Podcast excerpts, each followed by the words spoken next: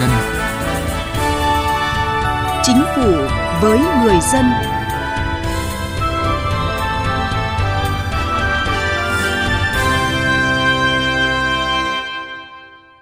Xin kính chào quý vị và các bạn. Thưa quý vị và các bạn, Chương trình Phát triển Liên Hợp Quốc vừa công bố chỉ số hiệu quả quản trị và hành chính công cấp tỉnh PAPI 2021. Vậy PAPI năm 2021 có những điểm sáng gì và người dân vẫn chưa hài lòng về chỉ số nào trong điều hành phục vụ của cơ quan hành chính nhà nước cấp tỉnh? Đây là nội dung được đề cập trong chương trình Chính phủ với người dân ngày hôm nay.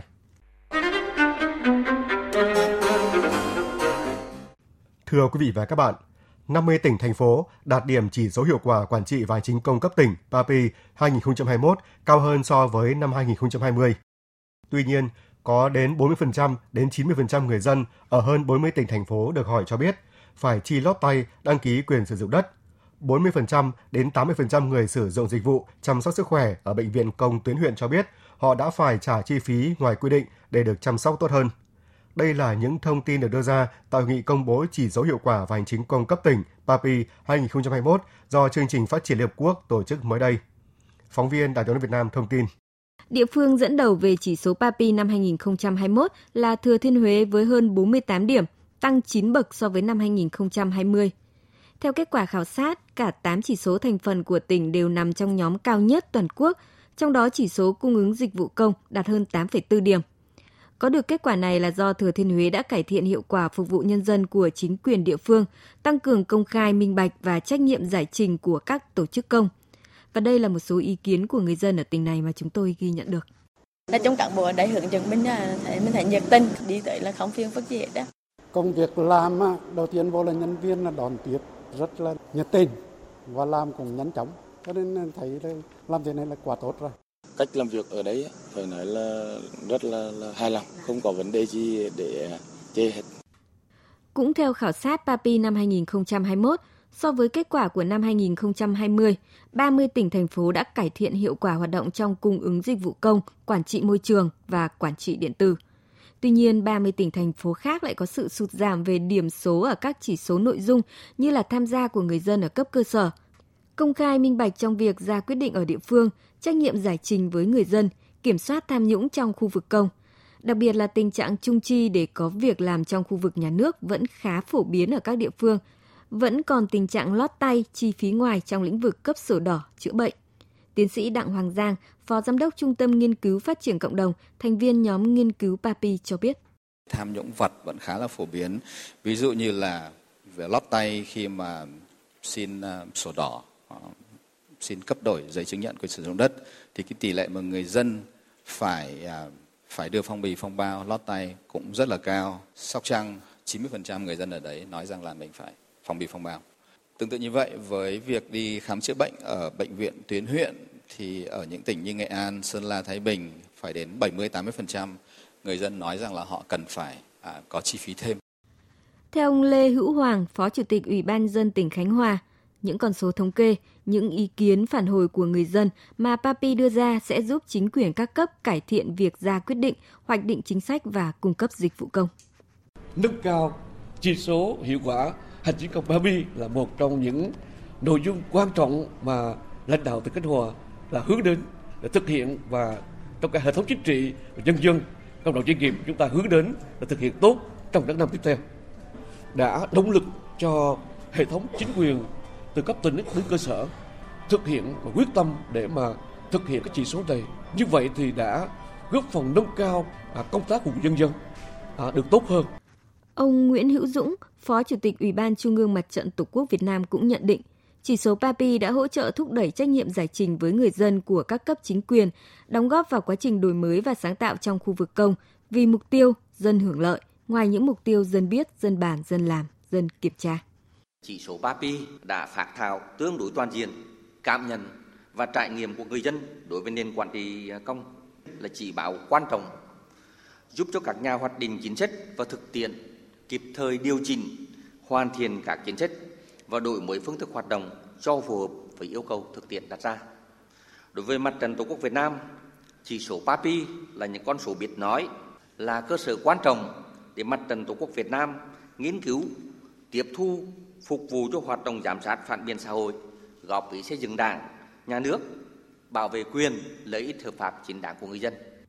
Năm 2021, số người dân tham gia phỏng vấn PAPI cao nhất từ trước tới nay với gần 16.000 người ở 63 tỉnh thành phố trong cả nước.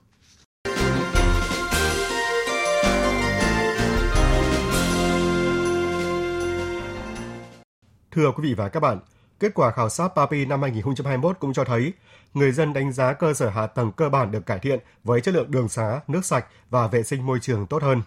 Thủ tục hành chính công và cung ứng dịch vụ công cũng là những chỉ số mà người dân hài lòng. Tuy nhiên, cũng có những chỉ số giảm mạnh so với năm 2019 và 2020 như trách nhiệm giải trình với người dân. Và để phân tích rõ hơn về nội dung này, phóng viên Thu Thảo phỏng vấn bà Đỗ Thanh Huyền, chuyên gia phân tích chính sách công, chương trình phát triển Liên Quốc tại Việt Nam, thành viên nhóm nghiên cứu PAPI. Mời quý vị và các bạn cùng nghe. Cảm ơn bà Đỗ Thanh Huyền đã tham gia chương trình. Thưa bà là một trong những người nghiên cứu trực tiếp chỉ số PAPI. Bà có nhận xét như thế nào về kết quả chung của PAPI năm 2021? Thực sự thì kết quả Barbie năm ờ, 2021 nó phản ánh rất là nhiều những cái khía cạnh liên quan tới tác động của đại dịch Covid, đặc biệt là cái làn sóng thứ tư của đại dịch Covid tới ờ, Việt Nam. Rất nhiều mặt trong đó có vấn đề quản trị công, cung ứng dịch vụ công, rồi ờ, các cái vấn đề liên quan tới kinh tế xã hội. Một trong những cái nét nổi bật của cái kết quả PAPI năm 2021 đó là cái mối quan tâm quan ngại của người dân đối với y tế và bảo hiểm y tế nó vượt trội so với những năm trước. Cho nên chúng ta có thể thấy rằng là cái tác động của covid tới đời sống của người dân, tới ờ, tới sức khỏe của người dân là như thế nào và cái kỳ vọng, mong đợi của người dân đối với ngành y tế ra sao. Một cái khía cạnh liên quan tới quản trị công đó là chúng ta thấy là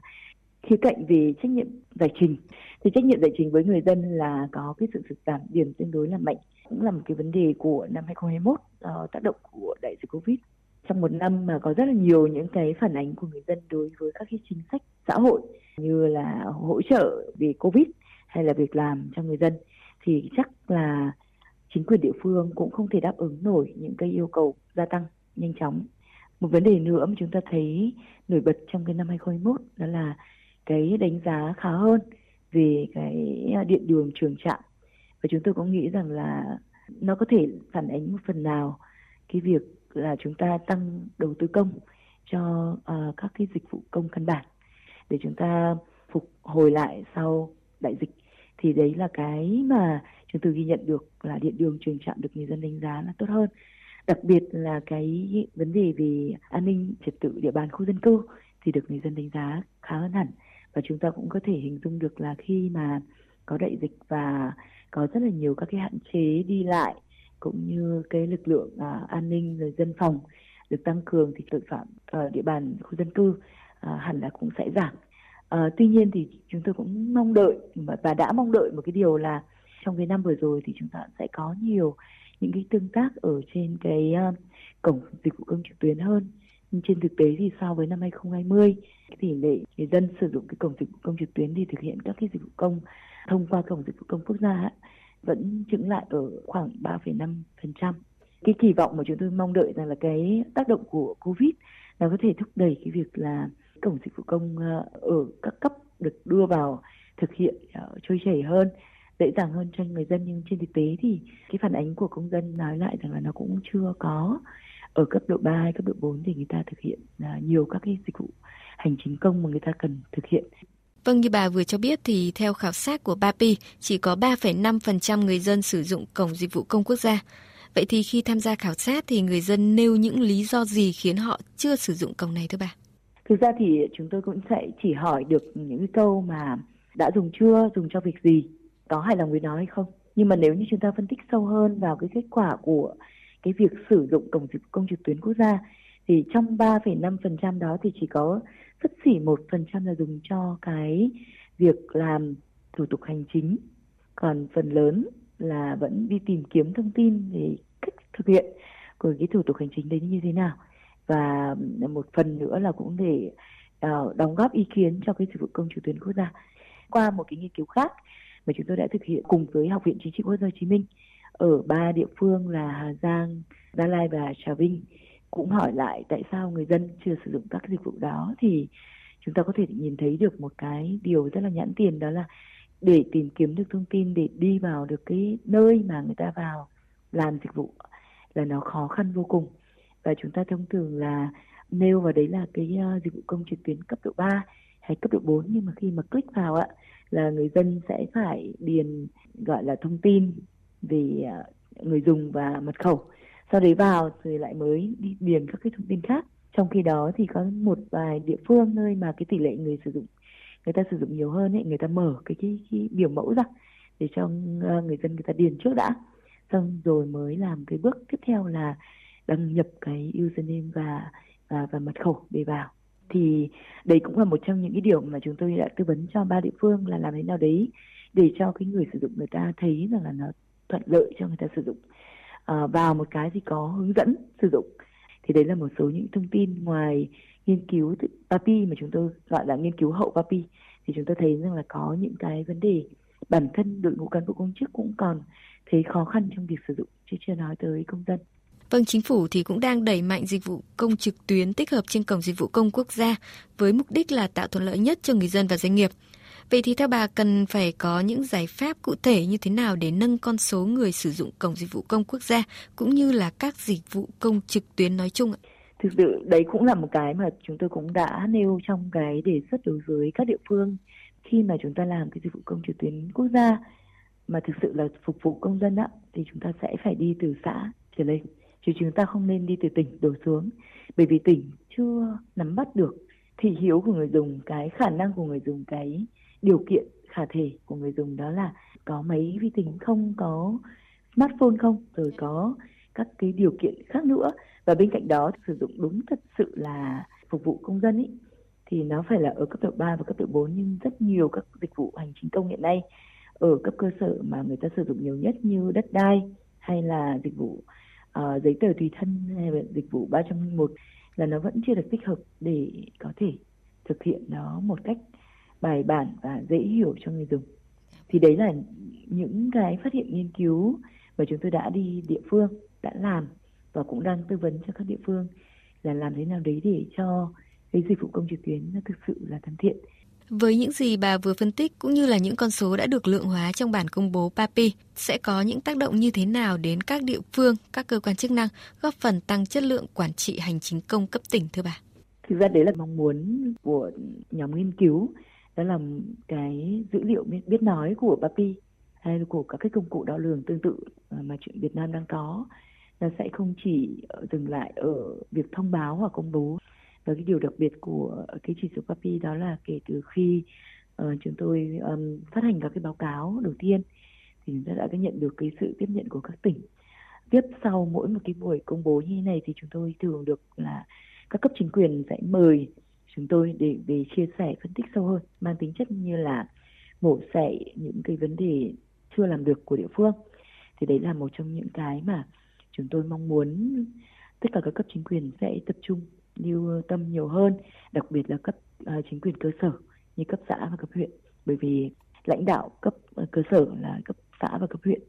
uh, một khi mà anh sao sát với cái việc hoạt động của cán bộ công chức viên chức ở cái cấp mình quản lý yêu cầu củng cố về thái độ về cái cách cung cách phục vụ hay là uh, yêu cầu cái cấp trên chúng ta cái quy trình thủ tục làm thế nào đấy để cho ngay cả cán bộ công chức cấp xã người ta hiểu được trên trên nào trên công dân hiểu được thì lúc đó thì chúng ta sẽ uh, phục vụ người dân tốt hơn. Bởi vì nếu như cán bộ công chức cấp địa phương mà chưa hiểu được những cái vấn đề chính sách đề ra thì chắc chắn là họ sẽ khó có thể giúp cho công dân thực hiện được cái quyền và nghĩa vụ của mình ở địa phương. À, vâng, xin trân trọng cảm ơn bà Đỗ Thanh Huyền đã tham gia chương trình vâng. hôm nay ạ.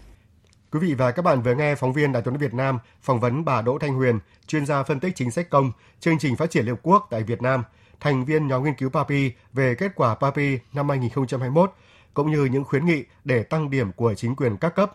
trong việc tăng chất lượng của quản trị và hành chính công. Chương trình Chính phủ với người dân hôm nay của chúng tôi xin được dừng tại đây. Chương trình do biên viên Thu Thảo biên soạn. Cảm ơn quý vị và các bạn đã quan tâm theo dõi.